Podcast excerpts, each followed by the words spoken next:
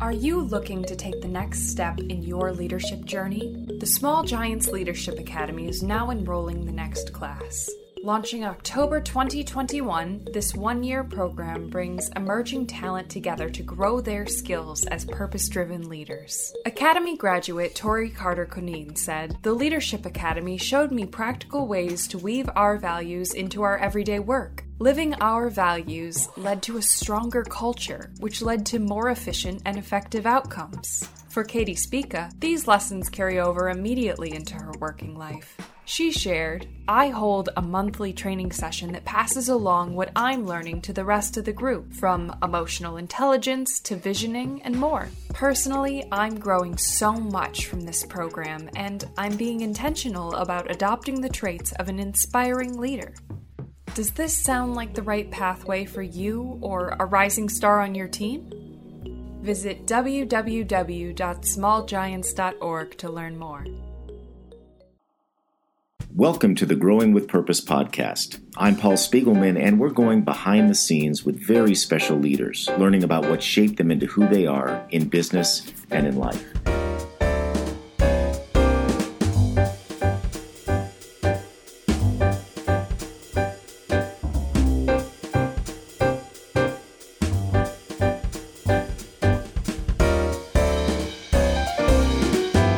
My guest today is Mel Gravely. Mel is the CEO of Triversity Construction Company in Cincinnati. He's also the author of nine books on business success, leadership, and minority entrepreneurship, including his latest book, Dear White Friend The Realities of Race, the Power of Relationships, and Our Path to Equity. Welcome, Mel. Thanks, thanks for having me. oh, it is my pleasure to be with you. Great to have you. Uh, you know, you and I have had the opportunity to, to chat a little bit lately because uh, of my own education over this last uh, couple of years, coming out of um, the George Floyd murders and the social justice movement and and the establishment of the Lift Scholarship Program here at the Small Giants community, where we're trying to help minority business leaders through our leadership academy in underserved communities that otherwise wouldn't have access to it. And and along the way i've i've continued to try to educate myself to understand to learn read books articles so that we can engage in this conversation about race not only in life but in the workplace and how it affects all of us. And as i said to you uh, after being introduced to you and your new book uh, Dear White Friend. I, I, read the book and it was absolutely the best thing I've read on the topic of race in my life. And and wow. and and it was it was not even the content; it was just your tone. And you came at this in a, in a in a loving, compassionate way that I just thought created an environment to have this conversation in a way that was very unique and unusual. And and so uh, one is I want to thank you for taking the time to write the book, um, and uh, and the impact it's had on me. And I know many people. It's still fairly new out in the marketplace, so there will be a lot of people that will hear this message. But again, great job on that. Um, and I and let, let me start by just asking you to give a little bit of background on uh, Triversity, the company, and and what led you to write this book to begin with. Yeah, well, thank you. I, I uh, what what an affirmation for the book. Thank you so much. That was uh, I'm, I'm, my my breath is taken away by by your words of, of support for the book. So so thank you, and I look forward to talking to you more about that. Um, Triversity Construction is a commercial construction company. We're headquartered in Cincinnati, Ohio. Um, we're about hundred people big and a little over hundred million in revenue. Um, we uh, have a division that does self performance in, in drywall um, which allows for us to have a, a diversity of, um, of types of people who work for us. Um, we are a people first, uh, purpose driven organization, always putting people uh, ahead of profit. Um, and, um, and looking for long-term solutions to not only business problems but also community problems. So you'll find us to be over engaged in, in in community work and support for the communities where we where we are uh, where we're where we're located. So that's who we are as an organization. About 16 years old. I've been CEO and majority owner since 2010, and um, um, it is the most uh, exciting work experience I've ever had. The, the best people, the, the, best focus, the most clarity, and uh, and the most impact. Quite honestly, not just on construction, but on but on our community. You know, the the path to getting to this point. Um, and the story behind it is very very interesting. You you've written nine books. Uh, what what got you to the point where you felt like you wanted to share your knowledge about business life and and ultimately led to this book about race? Yeah, I almost feel like I've lived, uh, you know, multiple lives, professional lives. Uh, you know, the first uh, eight books were um, related to my uh, my study. So all of my PhD research is in the area of entrepreneurship with a focus on um, minority uh, entrepreneurship with a sub focus on African American entrepreneurship. So I've done a lot of research and study on the topic, and um, and so my earlier writing, the, the, the eight books were prior to this one, were all about the nuances of growing um, diverse companies in in the United States and how to work with large corporations and how large corporations and communities can work with and and support the growth of uh, these diverse businesses. And so uh, that's what most of that work was. This one, dear white friend, is I would call it, to- call it totally different. It's another life. So, as a business and civic leader, which is the role I play now as a CEO of Triversity, my perspective on race is articulated through this book.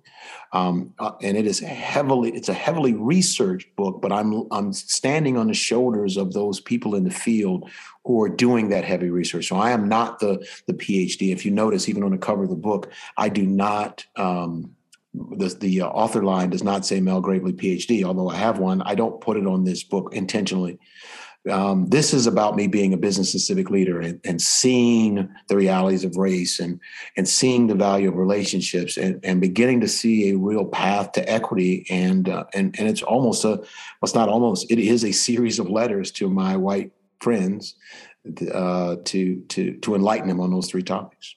I love the way you put it together like that in this series of letters. And and uh, you you disarm the conversation uh, very early on uh, and uh, uh, as a, a, a, white man and a business leader myself, uh, I was taken by that approach. And one of the things you told me, and I'll say me because I was one of the people you wrote to, right? Um, because now we're friends by Absolutely. the way you approach that conversation. And you told me I wasn't a racist. Um, tell me why you you shared that with me. Yeah, so you know, my my writing process includes a lot of um, people reading it as I'm writing it. So I'm I'm sharing letters with friends. So imagine during during this writing process, I'm sharing letters with friends. And um, one of my friends read the first seven letters or so, and he said, "Mel, I was holding my breath, waiting for you to call me a racist." Mm. And uh, and finally, later in the book, you you decided not to. And he said, "I just need to hear that a little earlier so I can I can breathe." uh, here's what I would say to you: that um, two, two reasons. One is is is a reality that I, I, don't I can't imagine my friends being racist. Right? There's such a when I define a racist, people who intentionally are inflicting harm on others based on their race. I my friends are not those people. So there's there's that reality. The second one is practical. So if I want to have a good conversation with you and I want to share my perspective and have it to be heard, it just doesn't seem practical to start that conversation by calling you a racist or any other name. So um, it's not a word I use lightly. I, am not afraid of the word racist. I, I, say that in the book. I'm not afraid of that word. I, I just don't know many racists.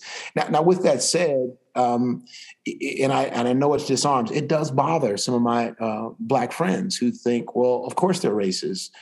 I, I, again, I'm not questioning other people's definition. Under mine, my friends are not racist, but it's not whether they are or not. That's the key point. The key point is we're operating in a set of systems that brought us to a place that really none of us or few of us directly created, but yet we own it together. And that's really what I'm trying to get people to see. Why do you think it's so difficult to have this conversation to begin with? And why is there so much anger in society today that that makes it challenging for all of us to just simply open up and share. Yeah. Um, it, it's it, it's multifaceted and complex, but I think it starts with um, the way we've been talking about race, and the way we've been talking about it is more monologue than it is dialogue. Um, and no matter what side of this issue you're on, you're rarely face to face, in person, uh, in in in relationship with a person, I should say, that you're having a conversation with. You are usually talking to people in your echo chamber, or writing to people in your echo chamber, or responding to people in your echo chamber, and uh, and then and all you can hear is what those other people said about this topic, and you don't agree with it. So I think part of it is the setup of separation. I think we've also made certain things just so taboo and so complex and so fearful that you're afraid to say the wrong word. You're say, afraid to say things the wrong way, um, and uh, and all of that just creates this soup of. Of, uh, of, of a difficult time coming together, a difficult time having this conversation, and we can't make progress. It's just that simple, Paul. If we can't figure out how to talk about what we're feeling and experiencing and what we see, how can we hope to solve it? So, but I think that's what makes it so difficult. I think we've we've spent a couple hundred years getting to this moment, and, and very little of it has prepared us to have a really fair, open, honest, back and forth um, conversation about this topic. We didn't learn it in school. We didn't learn it at home for the most part. We're not able to talk about it in community out of fear. We don't talk about it in our workplaces because that's not where it belongs. I mean, it's just all this stuff that uh, has led us to right now. And um, uh, we're just not equipped for this topic.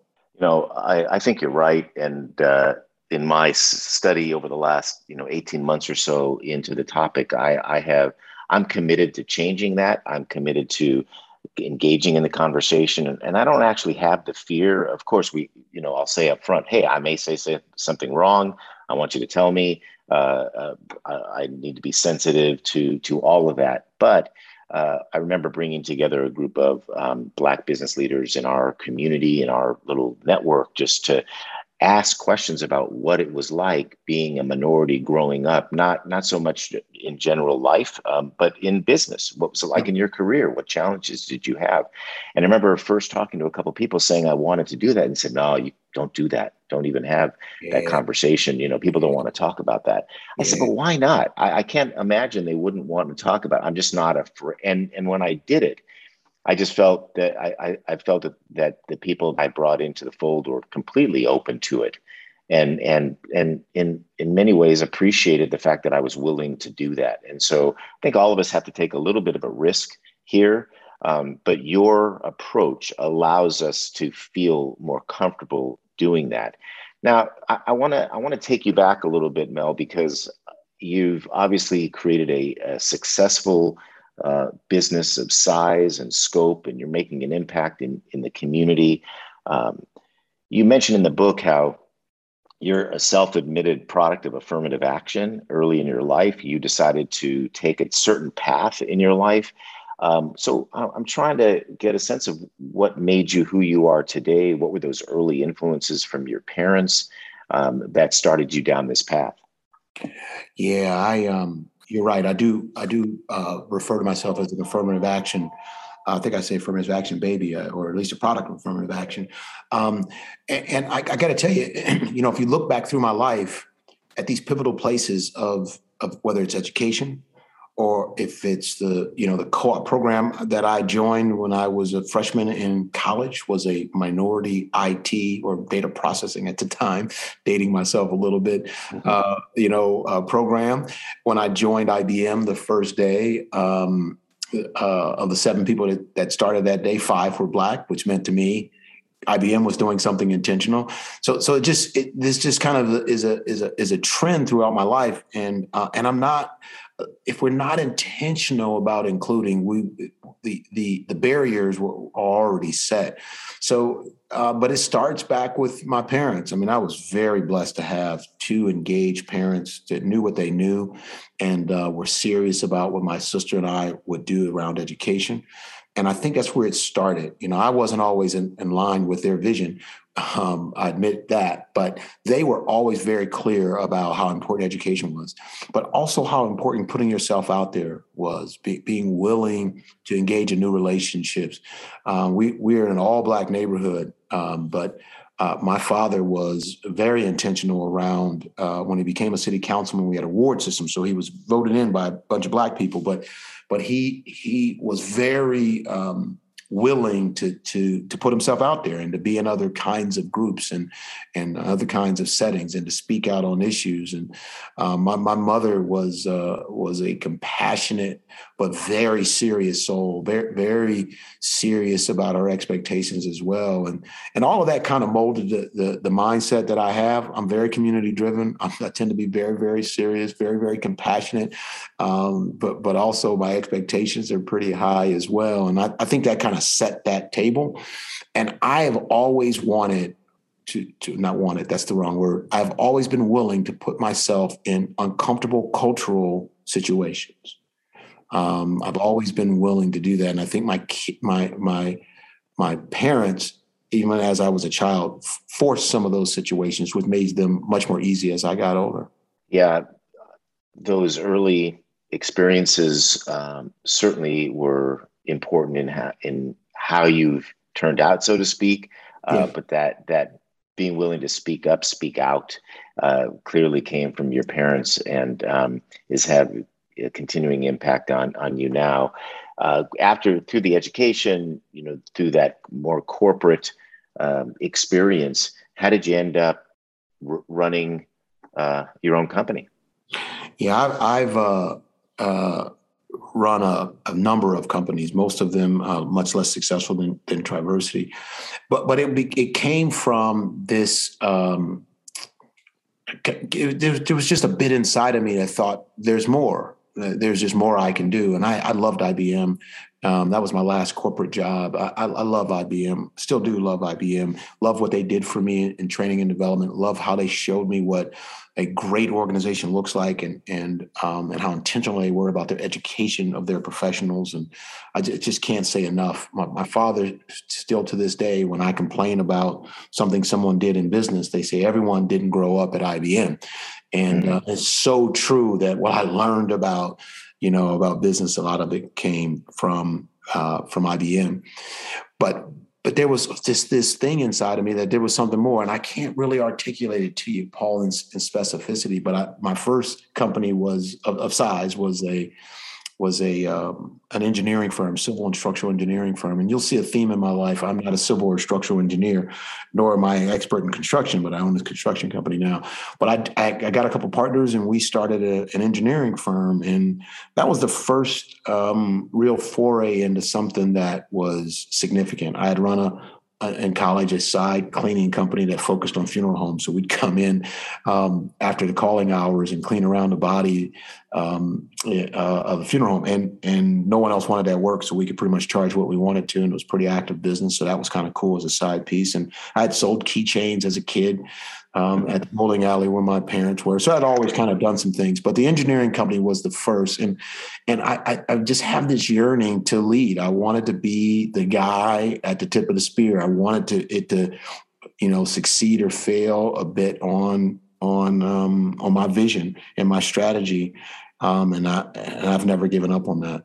As a black person, what has that been like for you growing your career. In other words, I know, like you said at IBM, maybe you've got opportunities in a positive way that you otherwise wouldn't have gotten, but there's obviously been challenges along the way as well.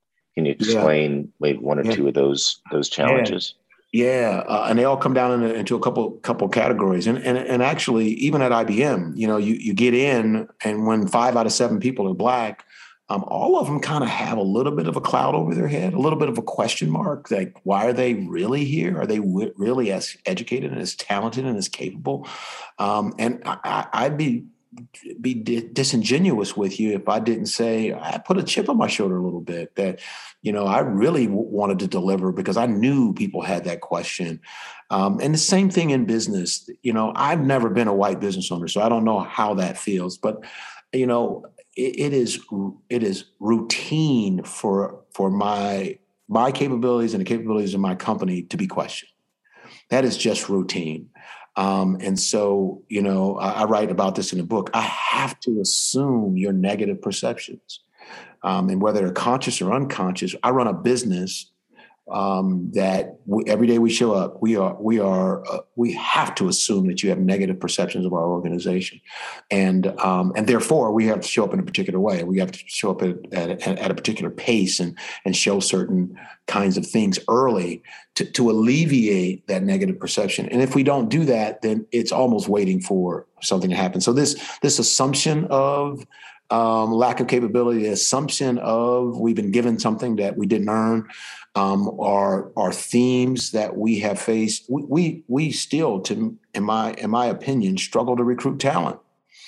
I think people perceive that going to work for a company owned by an African American, um, whether it's conscious or unconscious, uh, especially in the construction industry, is uh, less appealing than than not. And um, and so when we go to market to, to recruit, we've got to keep that in the back of our minds. We still go recruit for the absolute best. We expect the best. We we hire for the best, but we realize that we've got it. We're in a dogfight. We've got to work even uh differently um, than our counterparts because we've got a brand that we've got to make sure we establish. So, so it's those kind of per- perceptual things out there. The last thing I'll mention is um, when I was growing up, if if I had to actually, I'll, I'll even say today, if if I had to go uh, inside of my family and raise, let's make the number low, five thousand dollars. Um, I'm not sure I could pull it off and I'm talking every single family member. Um, and, and, that we're not the only people of, of, without a lot of means in the family, so that's not the point I'm trying to make.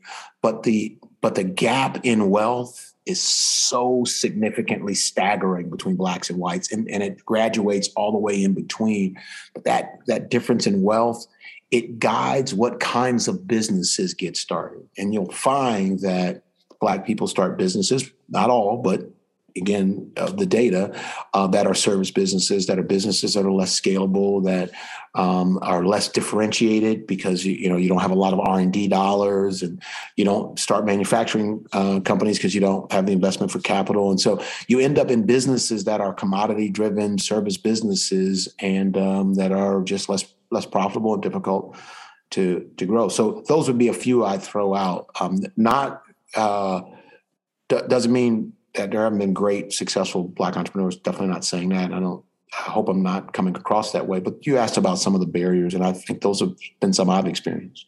One of the things I've experienced just over these last months is we've been recruiting people for the the Lift Scholarship, and and you kind of warned me about this in a conversation that we had. Is that we're our leadership academy is really focused on existing businesses that have leadership teams and um, some might might be multi generational, but they're they're um, they're still small companies, but they're well established. And and um, a lot of the people that we've heard from are uh, in the, the, underserved minority business community are really startups or more fighting for survival or might be uh, sole proprietors. And we're having a, a bit of a tough time att- attracting or finding those kind of companies, even in cities like Detroit. And you talk about this lack of multi-generational businesses in um, in the minority business world? And and what what's kind of led to that? And, and why do you think businesses started by people of color are quote behind in that area? Yeah well I, uh, it's a it's a great point. And i think if we if we don't solve that we, we we're going to struggle to to close a gap on equity uh, uh, racial equity in this country.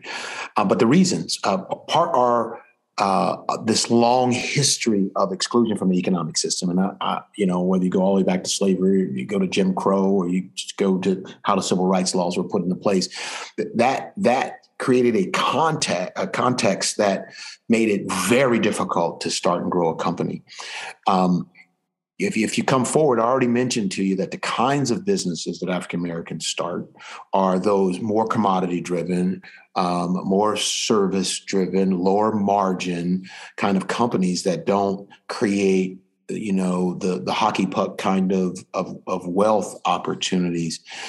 I, I, think the the last one I'll mention is let's just keep in mind how recent it is that African Americans and other people of color have been um, have had access to the market. So, so um, you know, I am the the first generation to go from high school to college. My parents did go to college, but you know, my mother graduated from college when my daughter graduated from high school. So she clearly did not go mm-hmm. from high school straight to college. And so I, am that first generation. I was born in the 60s. So if you just think that through, um, we're still a, a generation or two away from multi generational opportunities. So there's a little bit of this that's timing. But I will tell you, here's the worrisome part for me. I don't think we're on track for it.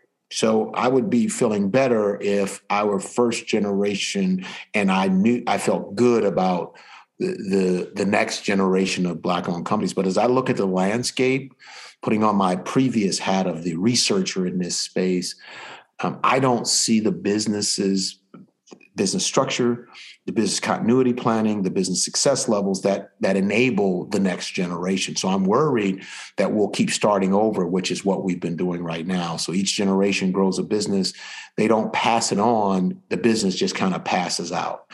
And and then the next generation comes and starts again. And a lot of people, Paul, have told me, oh, you, you should be so thrilled with your success. And listen, I'm proud of our team. I think we've we run a good company and we've done some good things. Um, but our success, in my opinion, is totally based on a successful transition to a second generation. Because mm-hmm. we haven't done that, we really haven't done all that much. So we made some money for the current people, but we haven't created a company that can go on to the next generation. Um, and I think those are some of the dynamics surrounding it. Well, uh, we'll talk in, in a little bit about what uh, people like me and others can do to help that. I, I think you you do say early in the in the book that that um, progress has been made. Things are better, but we certainly have a long way to go. And and and like you said, we're still early in this this journey. Let's take a quick break. As a leader, I value responsiveness. In fact, it's one of the values of the Small Giants community. When it comes to email, crowded and disorganized inboxes can get in the way of being responsive to the people who matter most. I was so happy to learn that the team at Basecamp, a 2017 Forbes Small Giants Award winner, has transformed email with their new product called Hey. Hey gives you back control of your inbox with features you never knew you needed, but you won't want to live without. The first time you receive an email from someone, you get to decide exactly what to do with it. You can add it to your inbox full of all the important stuff your feed for casual reads, or your paper trail for receipts and other transactions. Or you can decide not to receive emails from that person. There's a handy reply later feature, so you never miss getting back to someone, even if you can't tackle it right that second. Hey also makes it easy to edit email thread subject lines into something helpful so you don't have to sift through long message threads that have evolved light years away from the original subject. Hey blocks spyware, makes attachments easy to find, and lets you send large files. Visit hey.com now to start a 14 day trial. That's H E Y.com for a 14 day free trial. And now back to the podcast. Uh, I, I want to touch on a couple things that are themes in the book that really hit me, and and uh, and I'm sure others that have uh, read it uh, one is this idea of uh, being a, a, a, bystander, a benefiting bystander. Yeah. That those of us that are white, uh, through just being white, have had certain experiences and and and um, benefits of, be, of being white. Talk about that a little bit. Yeah, this is a this is a, a tough one because I want to and I'm glad you you posed it the way you did. Um, I, I want to make sure that that the listeners and, and hopefully they'll read the book so they'll get the complete context, get what I'm trying to say here.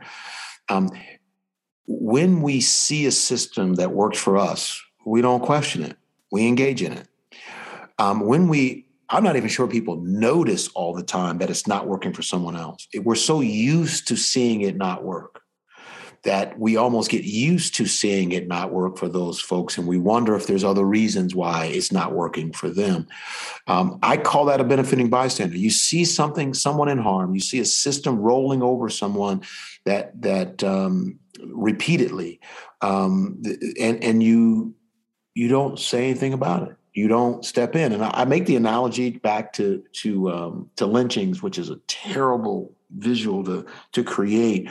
Um, but if you think about it, there were there were public spectacles of lynchings. People, hundreds of people would gather and watch a lynching like it was entertainment. And you can't tell me that there weren't people in that audience thinking, there's something wrong with this.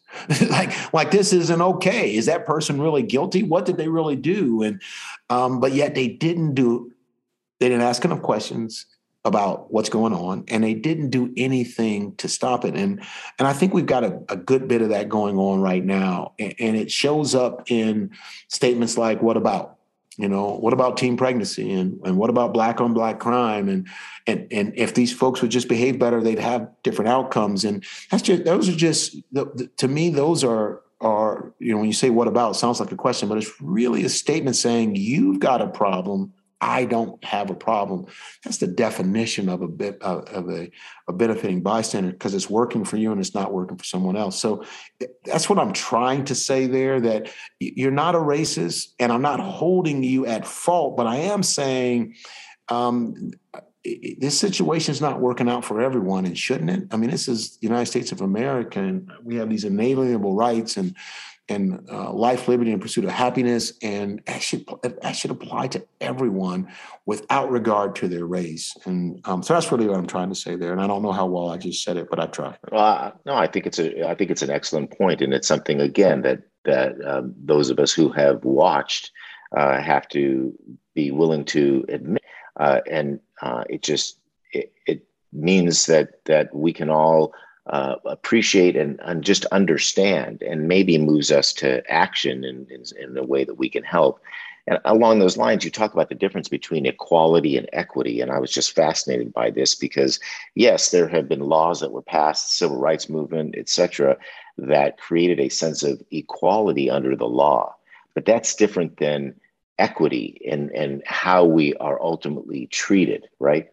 Yeah, yeah. So first, it does. You know, it, it doesn't close the gap on how we're actually treated. There's a law. There's a there's the there's the policy, and then there's the practice, uh, and the practices uh, of that policy is often very very disproportional. You know, whether you're talking about voting rights um, and the argument that we're still having in this country about that, um, which uh, people would say, well, there's there's no one saying blacks can't vote, but if you move the precinct one mile from where it was to where you want it to be, you can you can um, diminish the the access, the true access to voting. And people know how to do that math, and they know where the bus route runs, and they know how to make the line a little longer um, by closing a, a site and, and under the reasonable reasonableness of uh, cutting, cutting costs. Um, people know how to do that. You know, in one of the states in this country, you, you cannot use your uh, state university ID for for your uh, ID at the poll, um, but you can use your hunting license ID, both issued by the state. What's the difference? Eighty percent of the, eighty-two percent of the of the uh, hunting licenses are white, and uh, sixty-five percent or so of the the, the state college folks were uh, black and brown, and and that that kind of difference means we just got to ask more questions uh, uh, about what's going on um, because I don't think my white friends intend to stop people from voting. I really don't think so. But yet they benefit and they watch because it supports their political leaning. Well, that's still benefiting, you know, being a benefiting uh, bystander, and th- those are the kind of examples I, I think we could we could point to. But but there are more. I mean, you know, we're doing this in a, in a lot of different ways, whether it's housing, or public education, um, and our public education system has become so segregated um, that it is um, it, it, we might as well go back to kind of separate but equal, uh, or, which was ne- never equal. But we're headed back that way, and these schools and their performance is so different. Um, so uh, there, there's so many more examples, Paul, that I, could, that I could use there. And yet here we sit we see the outcomes and we don't ask enough questions about why is that the way it is if you ask why four or five times i think you'll get to a root cause that makes you say oh that i didn't know that was the problem i think that's what's so unique about your approach because as i read your work i didn't look to you as complaining uh, or being uh, angry or upset i think what you were asking us that you wrote these letters to is to simply understand And as a result of understanding the impact of who we are and, and what has happened over these years, to be able to act in a way that can move the needle better or forward more. And you simply said, for example, with related to businesses, we're just behind. We're, we're, we just are behind where all of you are. And so just give us an opportunity to be at the table, to level the playing field so that we can participate, so that we have a chance to build wealth, that we have a chance to build multi generational businesses. We have a chance to impact the communities in, in which we live in an, in an active way. But I love that you talked about these actions of intentionality.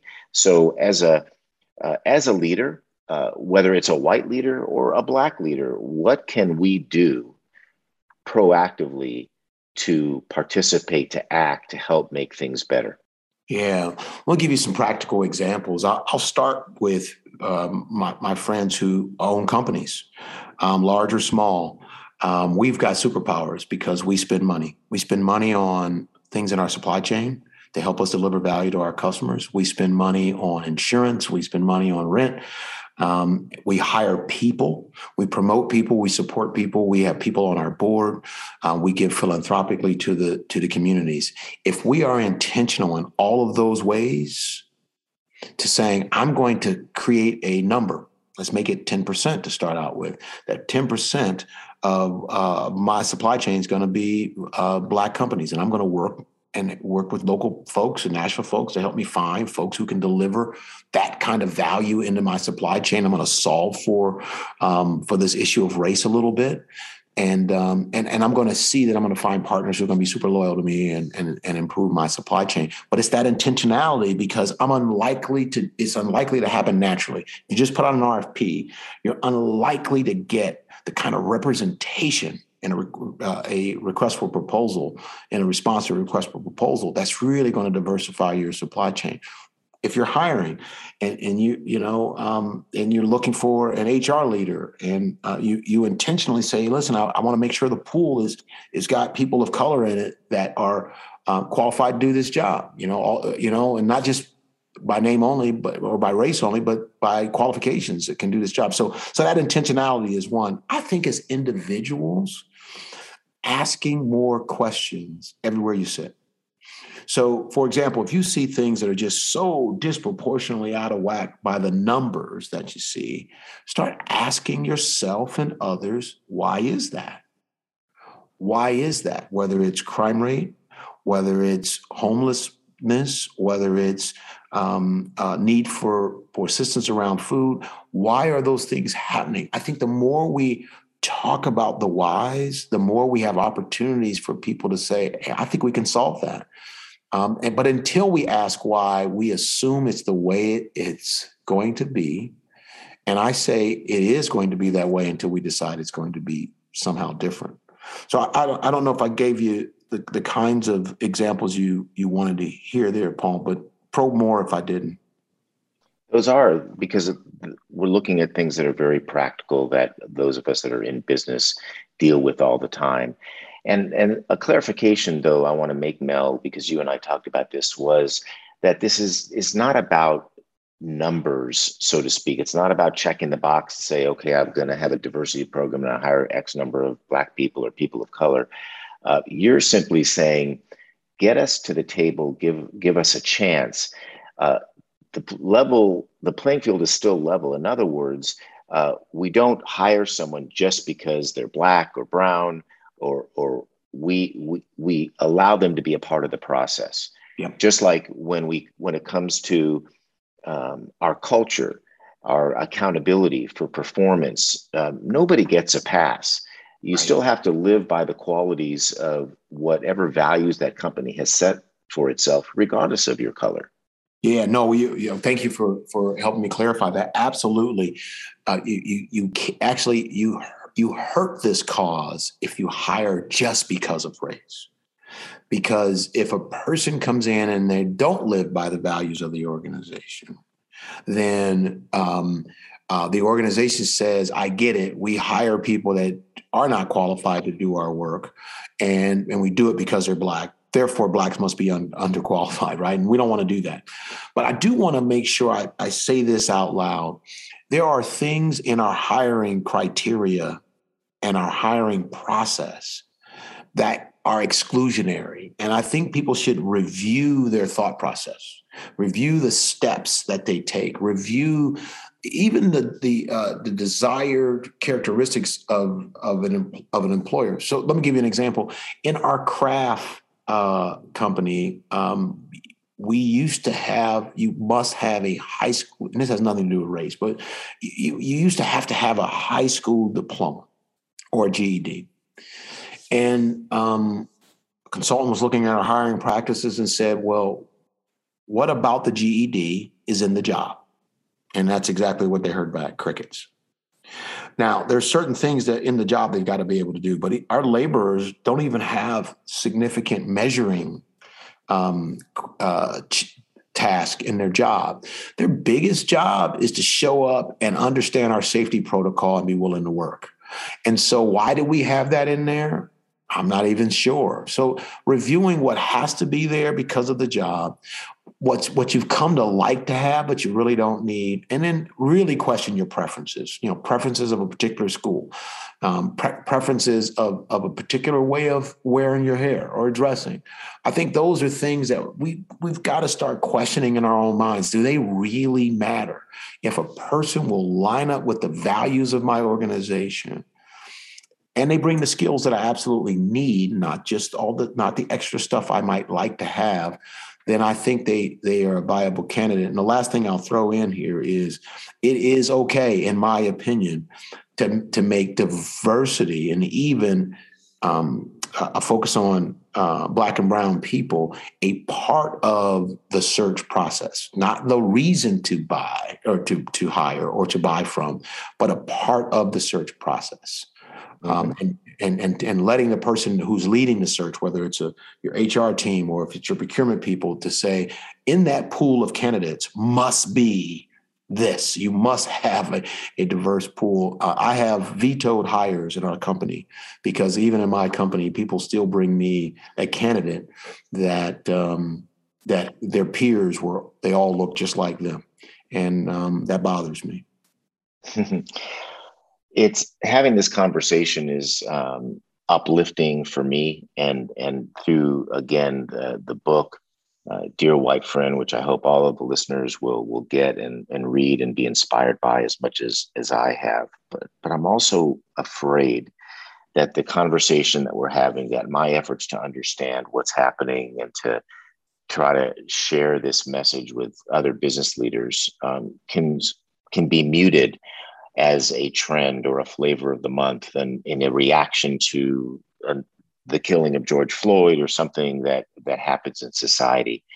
How Mel can we all work and participate to make this conversation permanent and comfortable?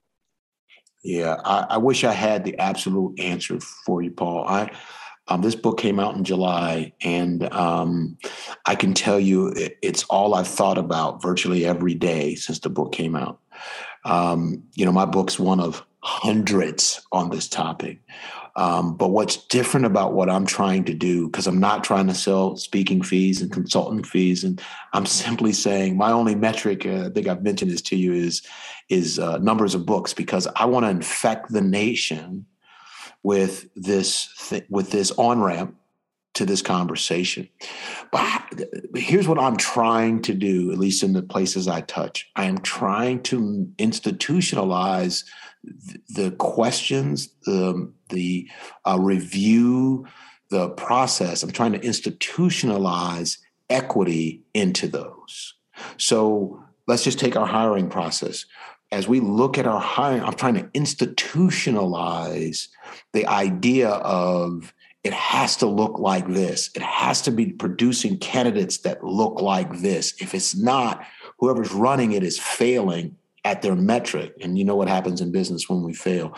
And in our community, when there's an open position, let's make sure that as we go look for a new, you know, CEO of uh, our United Way or of our arts organization or our economic development organization, that there's a institutionalized, a, a, a community-based accepted way to go about that, that everyone understands that's how we do it. And the outcome is a, a set of candidates that looks the way we say we value. Um, when we are spending our dollars as business uh, leaders, when we are inviting people to um, engage in community activities, uh, how does the room look and is that now okay and and how you know so so it's a new culture we're trying to build paul because if we get it caught into a culture. So we start with the systems, and if we can get it caught into a culture, I think we've got a chance over time to create a new normal. That when you walk into a room and they're all white males in the room, and I love white males. Some of my best friends are white males. But if you walk in a room, that's all you've got. Someone should say we can't start because we have we we we haven't gotten to where we want to get to. So um, uh, it is it is um, you know, people come to me all the time now in this community and ask, oh, my input on this, input on that. And I always ask, who's at the table? And if they've got a bunch of people, uh, just uh, if the people aren't diverse, I wonder I don't wonder. I say, hey, come back when you've got a group that can actually attack this question from 360 degrees. So, so that's been my approach to institutionalize this as often as I can to preach about. Let's build it into our systems.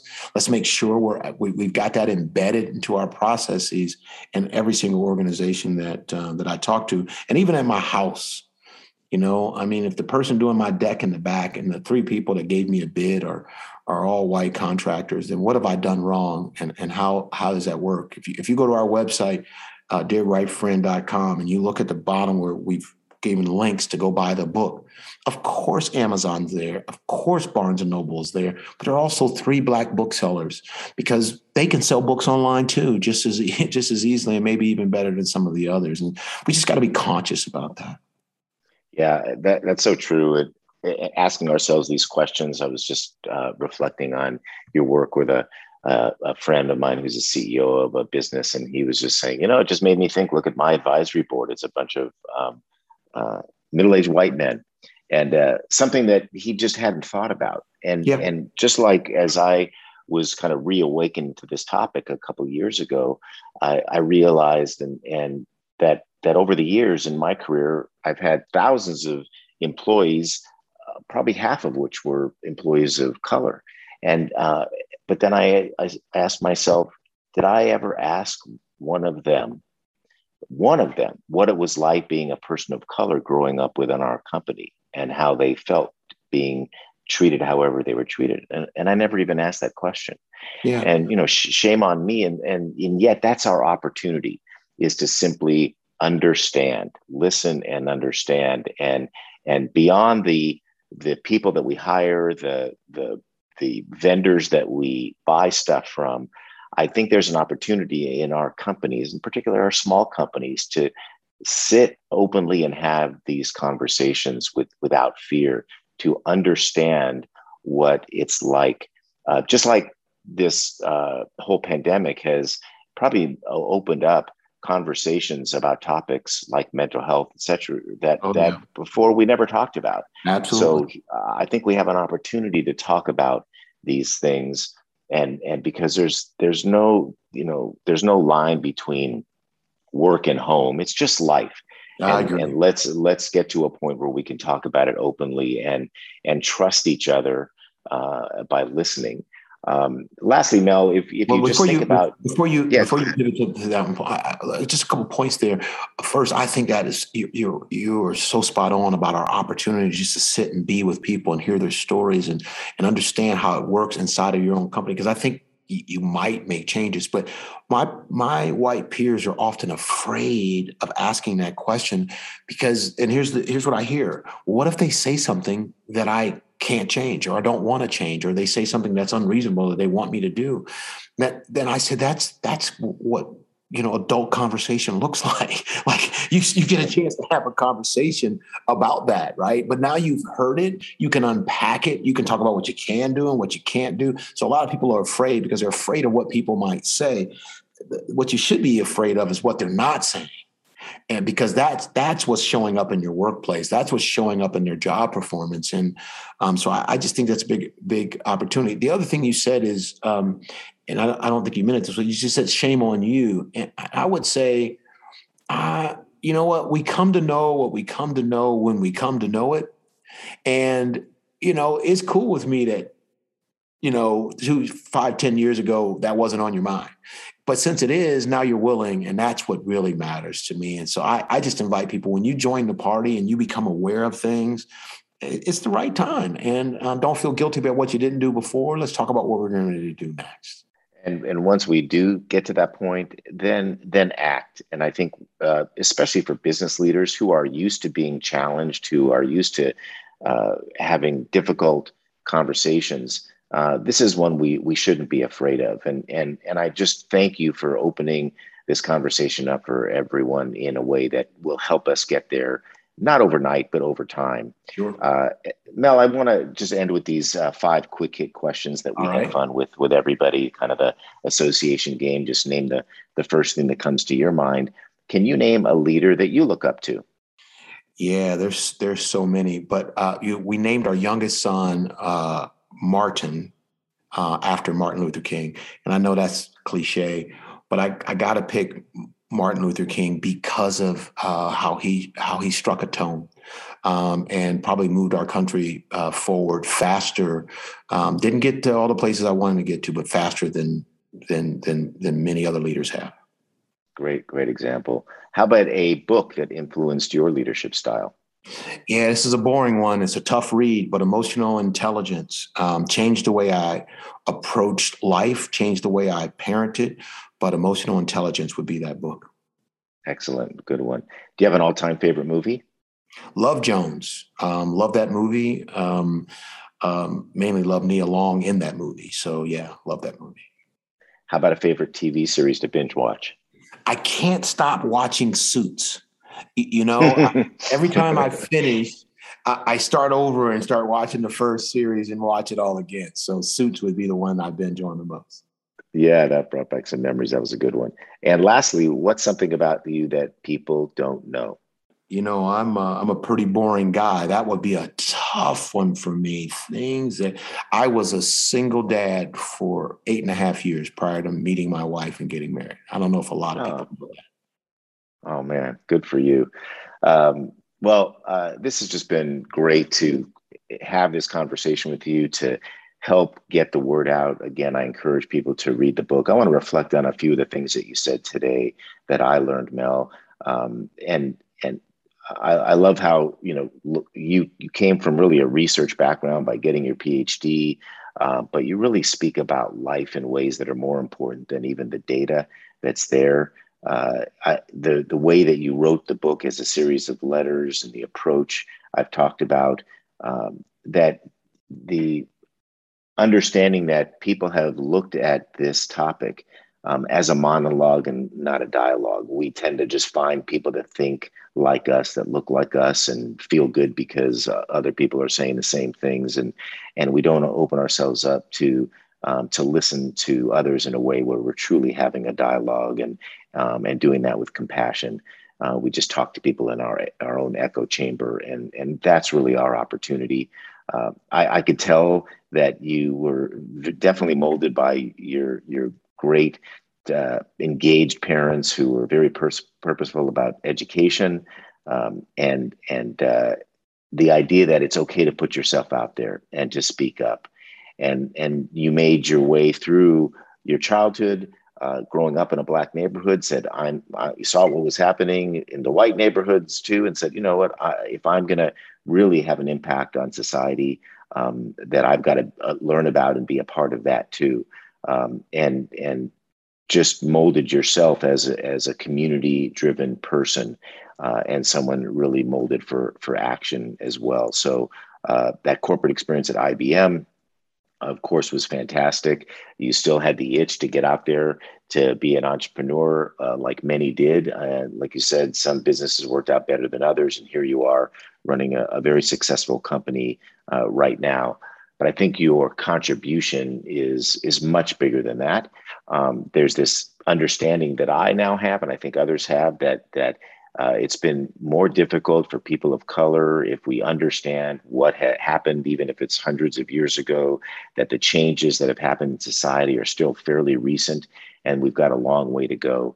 And we all have the opportunity to, to do something, to act intentionally, to uh, create uh, equity uh, in our lives and in our businesses. And we can do that in a very practical way because all of us hire people we buy things, we build board advisors, uh, and if we stop and and institutionalize equity into our processes by asking ourselves these questions, by giving people of color the opportunity to participate, by leveling the play, playing field, and yet not sacrificing our standards, our values along the way, then we can all make a contribution uh, to this issue uh, and and I think that's the impact. That's the moment um, for us to turn this from a fruit, you know, flavor of the month issue that's going to fade away and wait for the next incident to something that's just part of what we do, to what we discuss, to, to what we discuss, and the uh, impact all of us as business leaders can have. So I really want to thank you um, for sharing your message with us today, Mel. I appreciate that. was an eloquent uh, summary of our conversation, and um, I, I, would I couldn't let this pass without saying that the work you guys are doing with Small Giants and the intentionality around uh, inclusion is um, is just something to watch. And I, I, look forward to continuing our relationship and helping you influence the things that you're trying to move over there too. So thank you. Well, thank you very much, Mel. And thanks for listening to this episode of the Growing with Purpose podcast. If you're enjoying the show, please rate and review it on Apple Podcasts. To learn more about purpose driven leadership, go to smallgiants.org or follow us on Twitter at smallgiantsbuzz. Until next time.